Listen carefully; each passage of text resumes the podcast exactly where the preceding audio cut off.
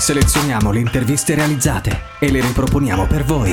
Musicisti, innovatori, artisti, sportivi, operatori sociali. Raccontiamo la città che cambia.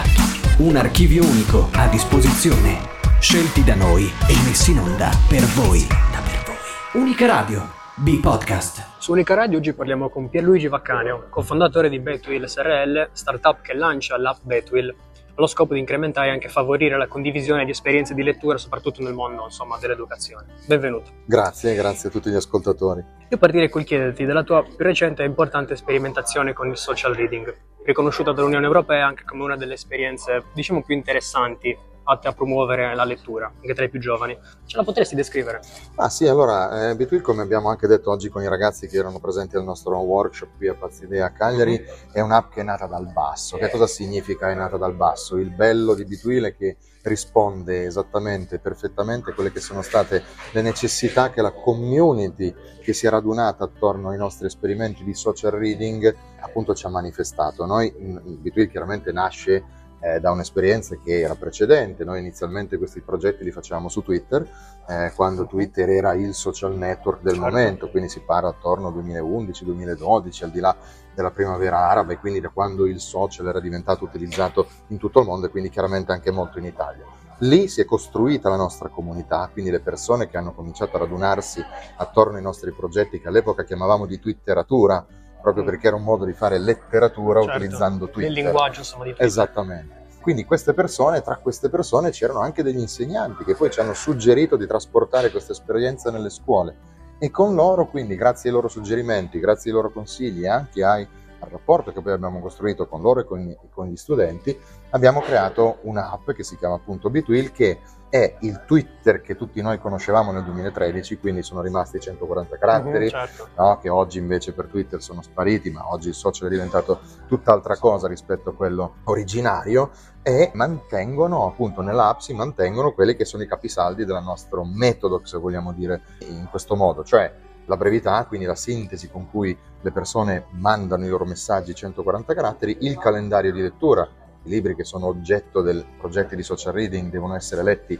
in un calendario di lettura e ovviamente il fatto che eh, questa lettura avviene in maniera sociale, quindi eh, condivisa certo. con tutte le persone che stanno sull'app. Sempre continuando appunto con la startup, mm, dove nasce quest'idea? Cioè un'app che potrebbe rivoluzionare appunto il modo di vivere e condividere la lettidea? Ah guarda, come abbiamo detto prima, nasce proprio da, da, dalle persone che l'hanno utilizzata fino a... Allora, innanzitutto è, è, molto bello quello che ha detto adesso Andrea poco fa. Poli io credo che sia uno dei personaggi, se non forse il personaggio più chiave no, di tutta l'opera di Pavese. Tra l'altro appunto abbiamo detto anche c'è questa simbologia, il greppo che è la casa dove i giovani del Diavolo sulle colline si incontrano, che è quella di proprietà della famiglia di Poli, e sta sulla sommità della collina più alta di, no, del, del, della, della campagna, quindi quasi per incontrare il diavolo tu non debba scendere, ma tu debba salire, andare in una sorta di eh, paradiso, oppure, o meglio, visto che Pavese ha ragionato molto sul mito di Pantheon, no? dove incontri la divinità, il Dio, il Dio appunto è un Dio che ti mette di fronte ad uno specchio, scendi negli inferi, è un minotauro il poli, no? con il quale ti confronti, dialoghi e noi che eh, conosciamo perfettamente il mito del, del, minotauro, l'abbiamo studiato, l'abbiamo letto no? nei nostri percorsi scolastici, sappiamo che eh, Teseo quando lo incontra eh, fa un errore, lo uccide il mito ci racconta infatti di, di un eroe, Teseo, che quando esce dal labirinto si dimentica dell'amore per Arianna e si dimentica di issare, scusate, le vele eh, come aveva promesso al padre e il padre quindi si uccide buttandosi dalla, dalla, dalla costa. Teseo avrebbe dovuto dialogare con il Minotauro, scendere appunto all'interno di questo labirinto, sedersi di fronte a lui, cercare di ritrovare in quella mostruosità la propria mostruosità. E lì allora puoi davvero uscire, riemergere ed è lì che quell'incontro diventa rituale. Dall'inizio, quindi ehm, noi inizialmente eh, questi progetti che facciamo su Twitter pensavamo di andare a stimolare il mondo dell'editoria, no? quindi magari incrementare le vendite di libri o comunque andare a trovare nuovi lettori che si avvicinavano al libro eh, perché c'era magari lo strumento tecnologico, la app, e quindi c'era un po' la voglia di smanettare col telefonino facendo la letteratura, no? quindi un po' questa curiosità e quindi ad aprirci ad, nuova, eh, ad un nuovo pubblico, ad un nuovo target, come si direbbe se fossimo degli esperti di marketing. Poi invece la comunità stessa ci ha detto ma perché non costruite un'app che possa essere, trasportare, che possa trasportare questo metodo, questo eh, percorso, questa sperimentazione nel, anche nella didattica e quindi ci serviva chiaramente uno strumento che fosse proprietario perché non potevamo più continuare ad utilizzare certo. la piattaforma di altri perché se la utilizzassimo oggi sarebbe totalmente diversa rispetto a quella dell'inizio dei nostri percorsi e dunque abbiamo costruito un'app che mantenesse, cose che dicevamo prima, le cose cui, su cui noi crediamo si basa tutto il metodo. Parlando d'altro, tu sei anche direttore della Fondazione Cesare Pavese, memoria insomma di uno degli autori italiani più importanti del Novecento. Dunque ti chiedo, cosa rende le sue opere così attuali e così influenti oggi? Ma guarda, Pavese lo dicevamo poco fa nell'incontro in cui abbiamo presentato il podcast con Cora Media. Il eh, Pavese è, è uno scrittore che parla alle nuove generazioni proprio perché i suoi personaggi, i personaggi dei suoi libri, delle sue opere sono, come dicevamo poco fa, eh, eh, giovani e i protagonisti delle sue opere sono dai 16, 18, 20, 25 anni, quindi vivono un momento della loro vita eh, straordinario per quanto riguarda la, la, la forza che la vita in quel periodo eh, comunica loro e questo lo rende compagno di, di, di strada per ciascuno, lo voglia, tutti quelli che lo vogliono mhm. leggere, soprattutto per le nuove generazioni che trovano nei personaggi di Pavese, nelle opere di Pavese, eh, quasi forse uno specchio no? in cui possono ritrovare delle loro esperienze, possono eh, trovare anche dei consigli o comunque eh, sentire davvero qualche, una sorta di amico che li consiglia nel percorso loro di crescita, di vita che tutti noi viviamo e che in quel periodo della nostra vita è è certo. assolutamente più urgente e importante. Posso dirti come si fa a ridurre un testo in 140 caratteri? Qual è il segreto?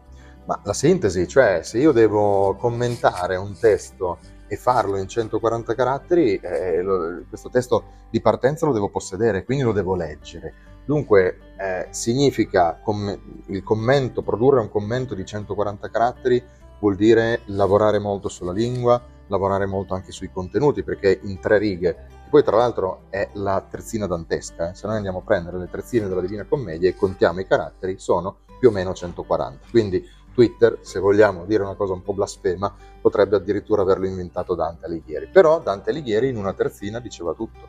E quindi l'esercizio che le persone fanno eh, giocando ai nostri giochi è quello di andare a lavorare tanto sulla lingua in modo tale da trovare i termini giusti, i sinonimi, che abbiano dei significati eh, profondi quindi la, la, il lavoro che si fa ed è per questo che viene utilizzato soprattutto nella didattica è quello di andare a stimolare la creatività attraverso la sintesi. Dunque il festival in cui siamo, Pazza Idea, è soprattutto un'occasione per i più giovani insomma, di avvicinarsi al mondo della letteratura e dell'arte. Ritieni quindi che Betul si ponga, come dicevamo poc'anzi, insomma, come obiettivo anche quello di coinvolgere molto di più le nuove generazioni e stimolarle alla lettura? Beh certo, il segreto, l'idea è proprio questa, cioè è utilizzare uno strumento che magari per chi non è come me analogico, non è vissuto in un mondo analogico e poi è diventato migrante digitale, quindi chi è nato già in un mondo digitale, eh, sicuramente ed è più abituato ad avere in mano un telefonino, no? un cellulare, quindi ad avere uno smartphone eh, tutti i giorni con sé, è un, è un, diventa quello uno strumento per coinvolgere questa persona a fare qualcosa di diverso utilizzando quello, quel telefonino. E poi è anche un'occasione, un'opportunità per aumentare, se vogliamo, un po' la consapevolezza no? nel come si può utilizzare in una maniera magari diversa, più creativa, più artistica, più letteraria uno smartphone. Quindi non viene utilizzato semplicemente per un videogame o per, che ne so, appunto il social networking a cui siamo tutti abituati, che può essere WhatsApp, eh, TikTok, Instagram, ma viene utilizzato questo strumento per fare altro, per fare letteratura, per fare comunità, per fare condivisioni, per fare partecipazione, per lavorare insieme ad un gruppo di persone che stanno leggendo un libro in quel momento e che attraverso la lettura di quel libro magari ottengono altre cose. No? Parlano, si può parlare eh, di inclusione, si può parlare di emergenza climatica, si può parlare appunto no, di, di, di, di tutti i temi con cui noi ci confrontiamo quotidianamente. Farlo con uno smartphone e con la letteratura probabilmente è un'innovazione che cattura i giovani proprio perché è una sorta di gamification dell'esperienza letteraria. Certo. In conclusione, essendo tu insomma un esperto delle nuove forme mediali, ti chiedo mm, come credi che si evolverà il fenomeno dei chatbot e dell'intelligenza artificiale?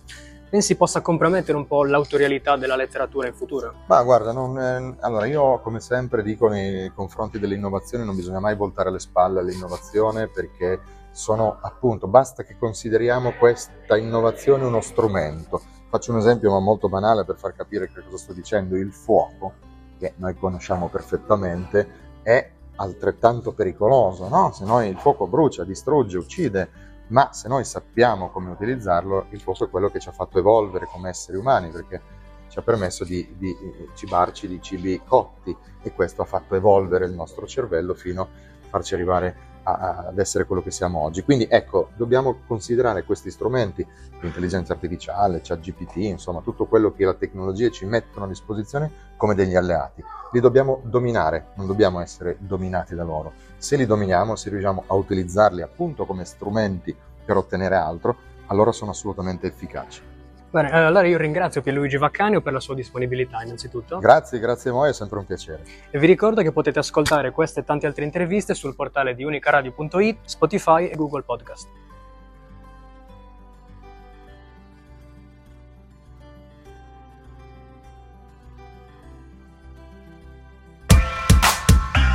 Noi selezioniamo le interviste e le riproponiamo per voi.